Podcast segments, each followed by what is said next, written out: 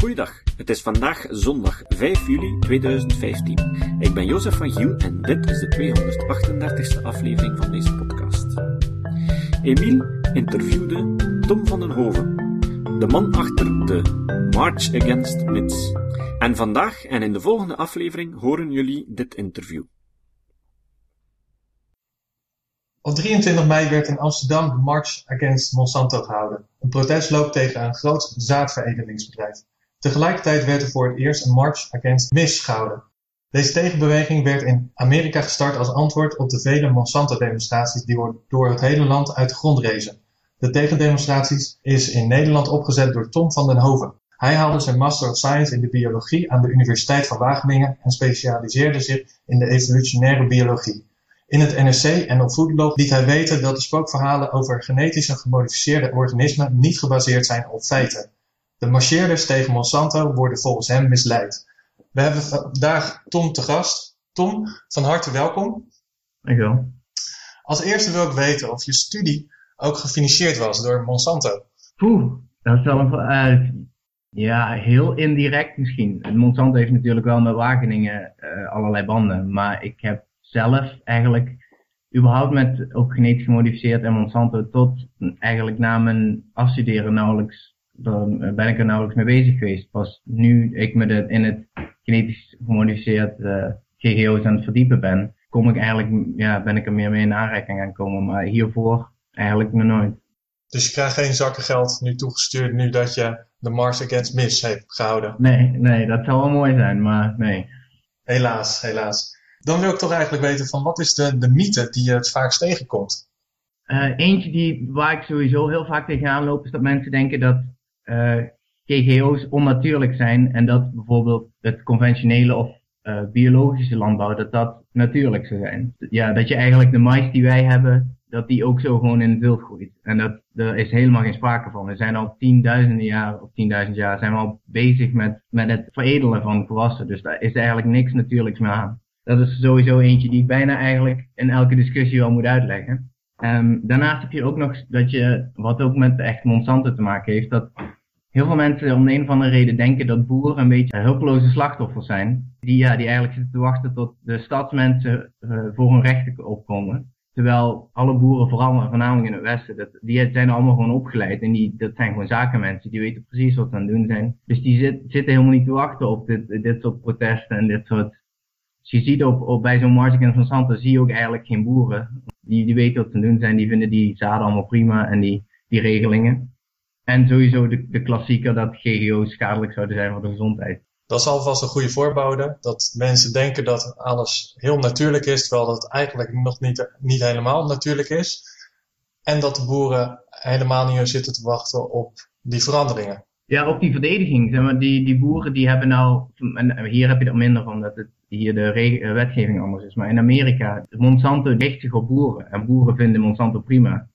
Want daar, ze kopen daar nog steeds de zaden. Het, ze ze worden niet, zitten niet in burgercontracten vast, wat om een of andere reden steeds gedacht wordt. Ze worden niet om de havenklap aangeklaagd, wat March Against Monsanto om een of andere reden denkt. Daar gaan we het zo meteen uitgebreid over hebben.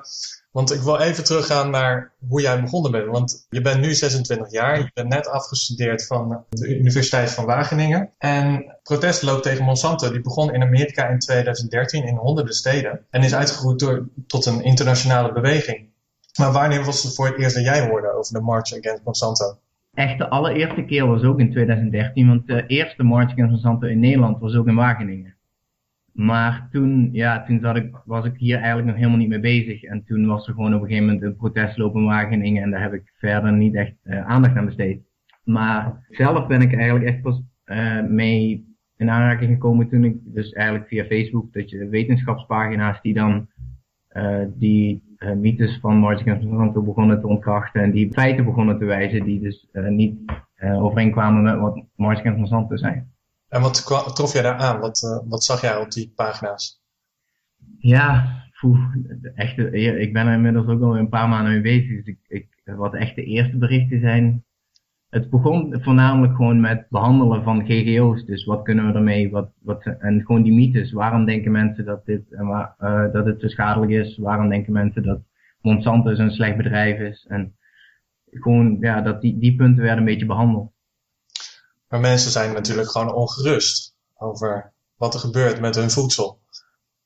Um, begrijp je dat ook? Of? Ja, zeker. Het, het, ik snap op zich wel. Het, het, ik vind het ook niet slecht dat een March Against Monsanto zich uh, uh, bezighoudt met voedsel en vragen stelt. Maar op het moment dat die vragen beantwoord worden en ze accepteren die vragen niet, dan gaat het een beetje de verkeerde richting op. Maar het merendeel van de maïs en soja dat, van Monsanto zaden, dat komt uit Amerika. Want in Amerika wordt het geproduceerd. In Europa ligt dat anders. Hier wordt er weinig G G O-zaden geproduceerd. Waarom is dan die protestmars dan ook naar Europa overgewaaid, denk je? Ja, dat is, ik denk dat veel mensen gewoon ook schrikken door pagina's als March Against Monsanto op Facebook. Dat, dat verspreidt zich heel snel. Dus ik denk dat mensen uh, heel snel schrikken als de March Against Monsanto zegt: Monsanto neemt de wereld over of neemt het alle zaden over.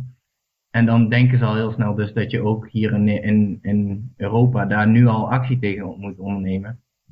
En het is ook wel, het, het begint ook wel meer deze kant op te komen. Dus ze hebben inmiddels geloof ik in Europa ook alweer nieuwe G G O's toegelaten. Dus het, het woord komt wel langzaam deze kant op. Dus ik kan me voorstellen als je er tegen bent, dat je nu wel denkt we moeten nu iets gaan doen.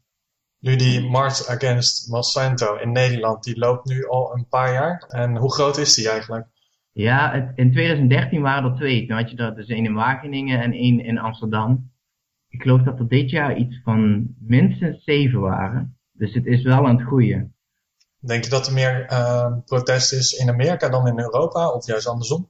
Ik denk dat het dus nu langzaam misschien aan het verschuiven is. Want in eerste instantie was het voornamelijk iets in Amerika. En daar is het dus in twintig dertien heel groot geweest. Maar nu is het juist in Amerika langzaam af het nemen, lijkt het in ieder geval. En, maar in Nederland hebben we nu een, een uh, ja, dus bijna drie keer zoveel.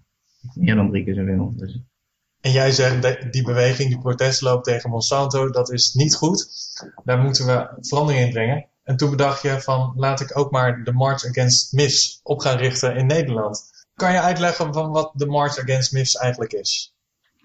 Uh, ja, het is een beetje, het begon als initiatief om dus inderdaad, de, ja, wat wel zegt, de mythes over de genetisch gemodificeerd eten te, uh, eigenlijk tegen licht te houden en te kijken wat klopt er nou en wat is feit en wat is fabel in principe. En hoe is het dan ontstaan? Ja, dat zit het. In, vanuit Amerika zijn er dus drie wetenschapsbloggers.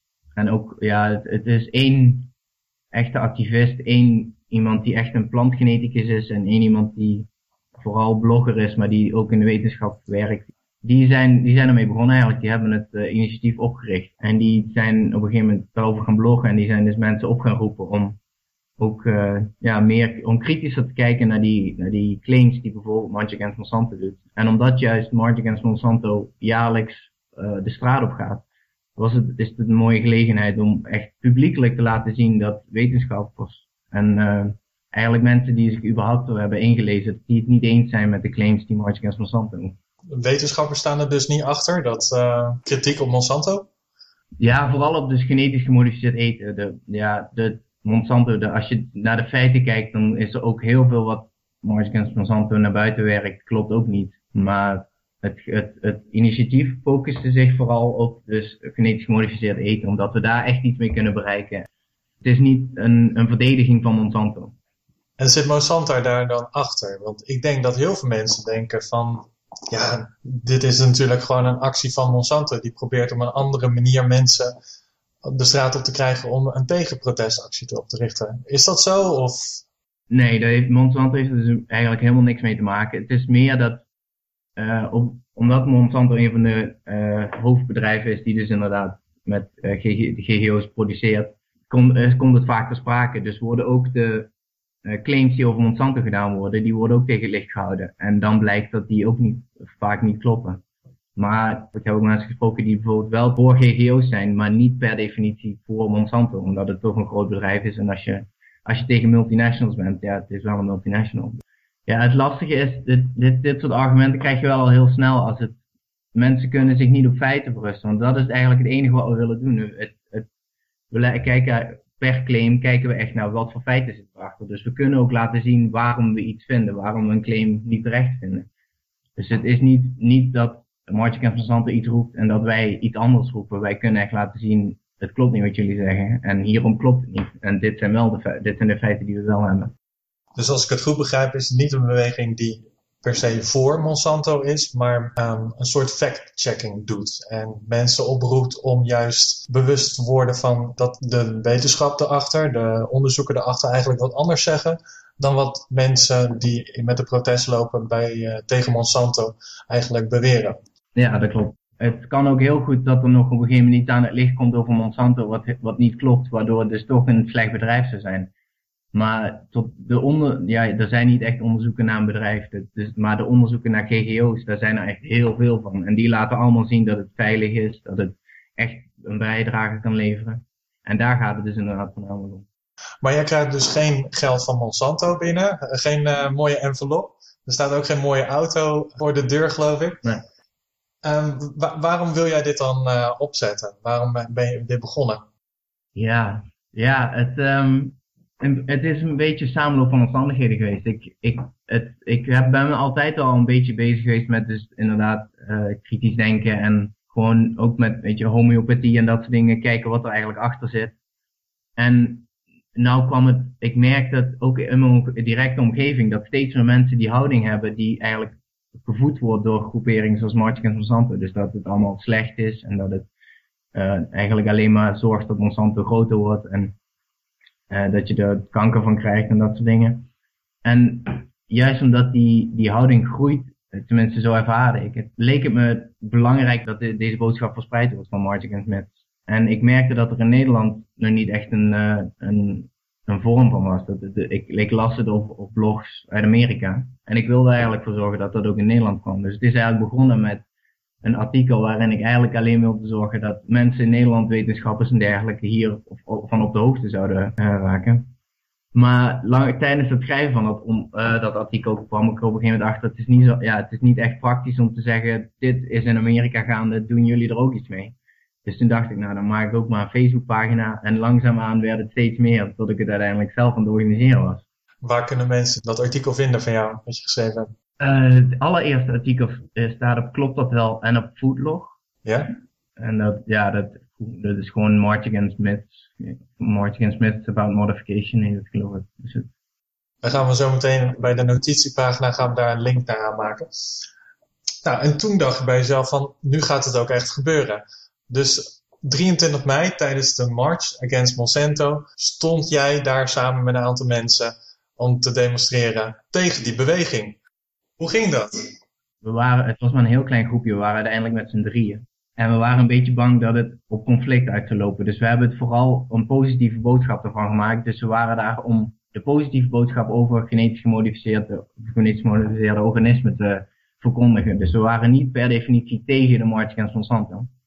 Maar ja, we stonden inderdaad op de Dam. En het, uiteindelijk viel het heel erg mee. Ik was een beetje bang dat als ik zie hoe fel sommige mensen op, de, op Facebook op dit soort claims en op dit soort onderwerpen kunnen reageren. Waren we wel een beetje bang dat het misschien op een conflict of iets zou uitlopen. Maar uiteindelijk was het een hele vriendelijke, en heb, ja, hele vriendelijke sfeer hing daar. Ik heb heel veel positieve reacties ook van de mensen van March Against Monsanto zelf gekregen. Dat ze dapper vonden dat we er stonden. En respectvolle gesprekken gehad. Dus uit, al met al viel het eigenlijk heel erg mee. Het, het viel wel op dat, het is, de March Against Monsanto is een hele diverse groep. Het zijn, het, het zijn niet, de, ik heb gesprekken gehad met emotionele moeders die de, om een of andere reden van uh, mening waren dat alle pesticiden en alle uh, G G O's ja, haar kinderen maar uiteindelijk kanker zouden geven. En dus die, die daar heel erg emotioneel op reageerden. En ik heb ook gesprekken gehad met hele rationele studenten die eigenlijk daar puur waren om voor T T I P daartegen te demonstreren.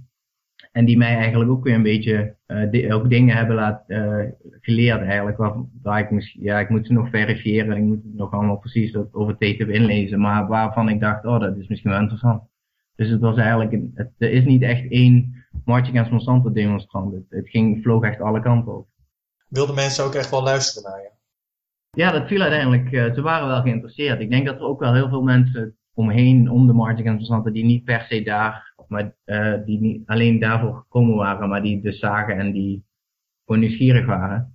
Maar ik heb uiteindelijk wel, ja, wel gewoon goede gesprekken gehad. Niet alleen uh, conflicten dat je echt naar elkaar staat te schreeuwen. Dat is eigenlijk niet voorgekomen. Het waren hele rustige gesprekken, hele, heel moeilijk. Een stukje over Monsanto dan, want heel veel mensen zijn er al bang voor, van Monsanto. En je vertelde net ook al, er was ook een moeder aanwezig en die dacht bij zichzelf, mijn kinderen krijgen kanker van Monsanto. Ja. Er zijn heel veel mensen die denken ook dat het een heel groot bedrijf is, die eigenlijk onze voedselvoorraad gaat patenteren en alles te zeggen krijgt daarover. Ja. Maar wat was jouw indruk? Van, wat denk jij dat waar de mensen het allerbangst voor zijn? Ja, ik denk dat dat inderdaad dat patenteren is wel een, een grote reden. En sowieso, om een van de redenen hebben mensen al heel snel, zijn ze al bang. Ik denk dat het door die, een deel door die, uh, door de crisis en dergelijke is gekomen dat ze grote organisaties en overheden niet meer vertrouwen. En Monsanto is een groot bedrijf, dus ik denk dat ze daar al heel snel denken dat het dus alleen maar geld wil en dat het alles wat het doet eigenlijk slecht is, tenzij je ze corrigeert. Ja, dat, ik denk dat dat ook wel, dat Monsanto daar voor een deel ook zelf van een aandeel in, of ja, een klein aandeel. Want ze, in principe is Monsanto geen bedrijf voor consumenten. Ze hebben geen, eh, daar zijn ze nou wel mee bezig, maar ze hebben heel lang geen, niet echt informatie verstrekt aan gewoon de consument. Ze, hun doelgroep zijn boeren. Dus zij praten met boeren, ze ver, geven de boeren informatie en ze... Dus de consument, dat, die wist eigenlijk, heel, er hing een, een, een wolk van mysterie, mysterie eigenlijk rond het bedrijf. En daar is door ja, anti-G G O-groeperingen en de biologische industrie is daar gretig gebruik van gemaakt. Om daar dus allemaal van die mythes omheen te hangen die eigenlijk niet ontkracht konden worden. Omdat Monsanto niet bezig was met die uh, public relations en dat soort dingen. Maar het kan toch niet alleen komen door slechte P R. Um, er moet toch ook wat zijn dat Monsanto het zelf gecreëerd heeft door de producten die ze op de markt brengen? Ja, dat zou kunnen, maar dan zou ik niet weten welke producten. Want het, zeg maar, er zijn bijvoorbeeld zoiets, een van de dingen die veel genoemd was, is dat Agent Orange. Ja. De mythe is in ieder geval dat Monsanto een middel heeft gecreëerd wat tijdens de Vietnamoorlog is gebruikt om gewassen weg te krijgen, zodat ze konden zien waar alle vijandige troepen zaten. En dat, dat middel, dat, daar zijn allemaal mensen ziek van geworden en allemaal aandoeningen van gekregen. Dat middel bestaat en dat middel is inderdaad onder andere door Monsanto gecreëerd. Maar Monsanto heeft er toen een tijd gezegd, ja dit jongens moeten jullie niet gebruiken eigenlijk. Dit is heel dom dat jullie dit gaan gebruiken, daar staan we eigenlijk niet achter. Maar de Amerikaanse overheid heeft tegen niet alleen Monsanto, maar tegen een aantal bedrijven gezegd, ja dat is allemaal prima, maar we doen het toch. En daar heeft Monsanto zelf niet heel veel over te zeggen gehad. En dat is dus een beetje, zeg maar, er zit wel iets in die mythe, dat het een deel klopt, maar het is niet het hele verhaal. En dat heb je met heel veel van dat soort mythes rondom Monsanto. En welke andere kritiek op Monsanto heb je nog meer gehoord tijdens de demonstraties? Ja, eentje is dus dat ze links en rechts boeren aanklagen. Dat, en dat die mythe is begonnen bij een Canadees, een, een rechtszaak van Monsanto tegen een Canadese boer. Percy Schmeiser heette die. Uh, die is dus inderdaad door Monsanto aangeklaagd omdat hij Roundup Ready, ik geloof dat canola was, zou hebben geplant en hij vond van niet. En toen uh, is Monsanto dus gaan checken en uiteindelijk bleek in uh, de rechtszaak, kun je allemaal gewoon zien, de hele rechtszaak staat voor ons op, op Wikipedia, dus je kunt gewoon, alle gegevens kun je gewoon kijken. Maar de, de, tijdens de rechtszaak hebben ze dus uiteindelijk gekeken of het gewoon besmetting was. En uiteindelijk bleek dat vijfennegentig tot achtennegentig procent van zijn veld uit het gepatenteerde gewas bestond. En dat gebeurt niet per ongeluk. Hij heeft uiteindelijk, kon hij ook niet meer ontkennen dat, het, dat hij het bewust ge, gezaaid heeft. En, maar daar is het dus begonnen. Daar begon om de een of andere reden dat idee van de kleine boer, de David versus Goliath. De kleine boer tegen het, het, de multinational Monsanto. Percy Schmeiser die had beweerd dat dat allemaal was overgewaaid naar zijn akkerland. Ja. Ja. En uiteindelijk bleek het te gaan om vijfennegentig tot achtennegentig procent van het G G O-gewas. Ja, het gebeurt wel dat je dus inderdaad dat er uh, spul wordt over, uh, overwaaid, want dat heb je ook met gewone gewassen, dat, dat, dat kun je niet voorkomen. Maar Monsanto heeft juist een beleid dat ze het dan komen opruimen en dat ze het, hij is inderdaad aangeklaagd, maar het was uiteindelijk terecht, want het is een patent en dat mag je niet zomaar planten. Waren er nog andere kritiekpunten dat je hoorde op Monsanto, of waren dit de twee grootste? Uh, een mythe die wel veel genoemd wordt is dat Monsanto de, het contract dat ze hebben, dat boeren daardoor dus uh, hun zaden niet, niet meer her mogen gebruiken, niet meer her mogen zaaien. En dat, dit is, ja, het is echt een, een, een argument van stadsmensen, want dat, tegenwoordig doen boeren dat sowieso al niet meer. Omdat ze heel, ook bij gewone gewassen, dit, niet alleen bij G G O's, maar eigenlijk bij alles, heb, werk je heel veel met hybrides. En als je dan hybrides met elkaar weer gaat kruisen en daar die zaden van, dan heb je heel veel variatie in je, in je gewas, wat je eigenlijk niet wil hebben, want je wil gewoon één in gewas wat die eigenschap heeft die je, die je wilt. Dus tegenwoordig herzaaien boeren hun zaden eigenlijk dan bijna niet meer. Dus dat is al een argument wat, wat om de een of andere reden toch nog van kracht is. Maar wat dus echt laat zien dat de meeste mensen nog nooit een boer gesproken hebben. Maar gewoon daar staan te schreeuwen. Omdat ze, of daar staan te protesteren in ieder geval. Nu staat de politiek wel vaak op zijn achterste poten erover. Vooral uh, Monsanto wordt ook in de politiek vaak genoemd. Ik kwam een stukje tegen vanuit het verkiezingsprogramma van GroenLinks. Dat is een Nederlandse groene partij. En die zei in zijn eigen verkiezingsprogramma: we willen de macht terugpakken van de monopolisten die de zadenmarkt beheersen. Een bedrijf als Monsanto breidt met genetisch gemodificeerde zaden zijn invloed steeds verder uit. Het veroverde zelfs een octrooi op alledaagse broccoli. De genen van plant- en diersoorten zouden niet in handen mogen komen van grote bedrijven. De Europese groenen doen er alles aan om dat tegen te houden. Wat vind je van dat soort uitspraken en ontwikkelingen? Ja, dat vind ik wel een moeilijke. Het is, het is sowieso heel vaag, wat, wanneer is een bedrijf te groot? Ik weet niet precies, Monsanto is op dit moment ongeveer even groot als Starbucks. Waar, waar, waar trek je die grens? Ik wil inderdaad ook niet dat Monsanto uiteindelijk een monopolie heeft en dat het de enige is die nog zaden kan verkopen. Dat, dat is, lijkt me ook onwenselijk. Maar het komt er dus hierop neer dat, dat die genetisch gemodificeerde producten zo goed werken dat iedereen ze wil, waardoor Monsanto te veel invloed krijgt. Maar dat kun je Monsanto niet kwalijk nemen. Net als met vaccineren. Bijna iedereen is gevaccineerd waardoor die ziektes weg zijn. Maar dat, alleen omdat het product goed werkt, kun je niet bedrijf, kun je niet kwalijk nemen. Ik heb ook dat patent op broccoli heb ik ook even opgezocht. Volgens mij klopt dat ook niet helemaal, want het, ze hebben niet eens het echt heel, heel broccoli. Het is één eigenschap in de broccoli die ze, waar ze een patent op hebben, maar daar hebben ze ook allerlei onderzoek naar gedaan en uh, ontwikkelingen. Dus het is niet dat alle broccoli op de hele wereld nou van Monsanto is. Dat kan niet eens. Dat, dat, is, dat is wetgeving dat je dus inderdaad echt, je kunt alleen een patent krijgen als je echt iets nieuws hebt toegevoegd.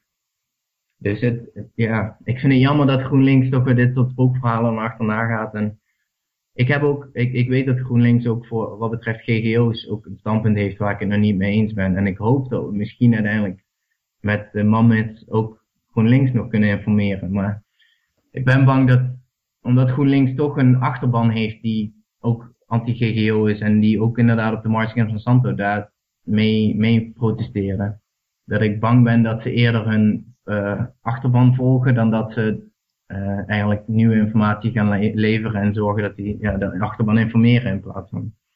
Zijn die patenten nou eigenlijk niet ook een beetje vervelend voor de kleine veredelingsbedrijven? Um, we, er was een documentaire van Zembla en daar kwam, ik geloof dat hij Bert heet, uh, Bert Voselman. Die vertelde over zijn eigen veredelingsbedrijf dat het voor hem gewoon te duur is om patenten aan te vragen en ook zichzelf te verdedigen tegen grote bedrijven die dan een soort van oorlog kunnen gaan beginnen om zijn patent aan te vechten.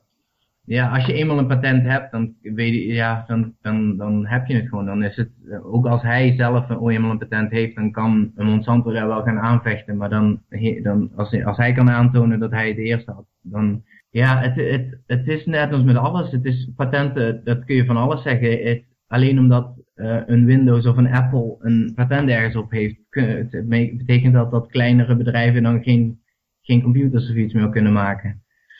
Patent is ook maar een, een bepaalde periode geldig. Dus het, het is niet dat, het, je hebt nu bijvoorbeeld soja, die is nu inmiddels al niet meer gepatenteerd. Dus daar kan iedereen mee doen wat hij wil. Dus het, het is een beetje te makkelijk om te zeggen, alle... Alle patenten moeten weg, omdat kleinere bedrijven daar moeite mee hebben. Zou het niet verstandiger zijn om gewoon alle patenten op planten en dieren te verbieden? Ja, ik weet niet wat dat... Ik zou, heb zo even niet te snel een, een, een idee wat dat echt voor gevolgen zou hebben. Ik weet dat we in Nederland wel dat het, altijd het kwekersrecht hebben gehad. Waardoor we dus, als je een, uh, door veredeling een product hebt gecreëerd, dat andere boeren wel verder mogen veredelen met dat product, maar dat ze niet het product zelf mogen als, als hun eigen mogen verkopen. Maar het probleem dat je daar, dat, dat werkt misschien, ik weet niet hoe dat precies met biologisch en conventioneel, of dat dat misschien een, inderdaad een betere optie is. Maar gemiddeld kost het, voor, om een G G O te maken, kost het honderddertig miljoen dollar en dertien jaar onderzoek. Als je dan geen patent hebt, dan, dan heeft dat geen zin om daar zoveel geld en tijd erin te steken. Want dan kan daarna meteen iedereen ermee aan de, aan de haal. Dus dan krijgen we geen producten als golden rice, krijg je geen producten als uh, insectresistente mais en dat soort dingen. Dus het, Ja, in principe, patenten zijn, vind ik, per de, niet per definitie slecht. Alleen moet het inderdaad wel goed geregeld zijn. Dus ik zou eerder zeggen dat we naar die wetgeving moeten kijken dan dat je een bedrijf moet kwalijk nemen dat die de wetgeving volgt. Zometeen gaan we het nog uitgebreid hebben over de uh, G G O's. Nog een laatste vraag over Monsanto. Want is er ook kritiek over Monsanto waarvan jij zegt van daar ben ik het gewoon helemaal mee eens?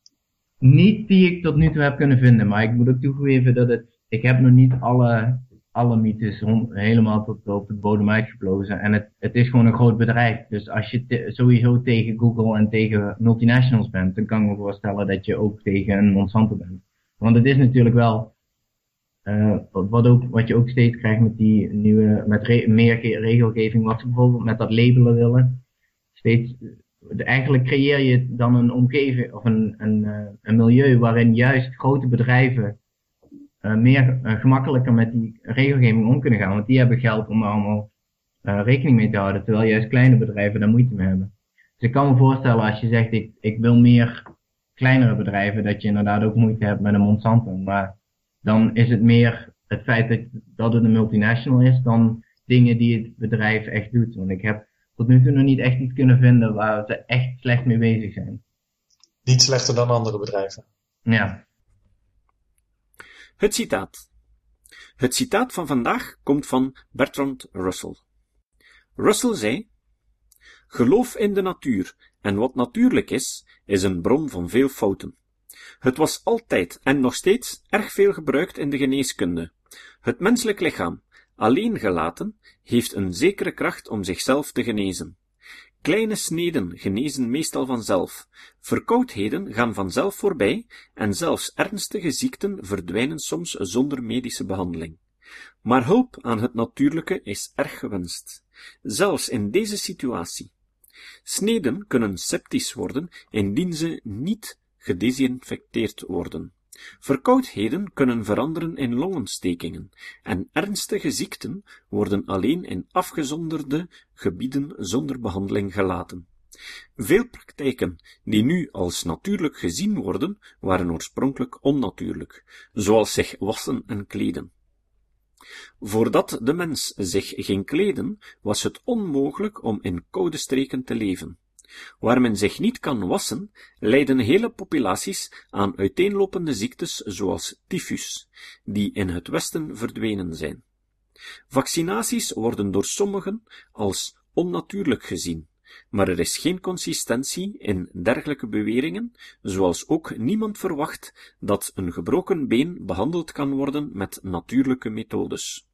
Gekookt voedsel, eten, is onnatuurlijk, evenals verwarmde huizen. De Chinese filosoof Lao Tse, uit de zesde eeuw voor onze jaartelling, had bezwaren tegen bruggen, wegen en boten, omdat ze onnatuurlijk zijn, en besliste door zijn afkeer om China te verlaten en te gaan leven tussen westelijke barbaren. Elke vooruitgang in de beschaving is ooit aan de kaak gesteld als onnatuurlijk toen het nog recent was." Tot de volgende keer. Deze podcast is het resultaat van het werk van veel mensen. Rick de Laat verbetert bijna al mijn teksten en maakt de meeste vertalingen. Emiel Dingemans verzorgt onze website en Facebookpagina. Ook Leon Korteweg en Stefan Sutens schrijven, vertalen of verbeteren soms artikelen. Leon onderhoudt bovendien het YouTube-kanaal van deze podcast. De muziek van de intro en de trailer heeft Niek Lucassen geschreven en soms maken we ook gebruik van muziek van Ad van Neterpelt die ons zijn prachtige composities ter beschikking stelt. Dit was de podcast Kritisch Denken. Vergeet niet om alles kritisch te behandelen, ook deze podcast. Voor verdere informatie over deze podcast, links en voor de tekst surf naar w w w punt kritisch denken punt info. Als je deze podcast belangrijk vindt, kun je me steunen door anderen warm te maken ook eens te luisteren. Stuur een e-mail naar vrienden met een link naar de website en plaats de link in de handtekening van je e-mails. Tevens kun je op iTunes deze podcast een beoordeling geven of een recensie schrijven. Of je kan op je eigen website of blog een link naar Kritisch Denken plaatsen.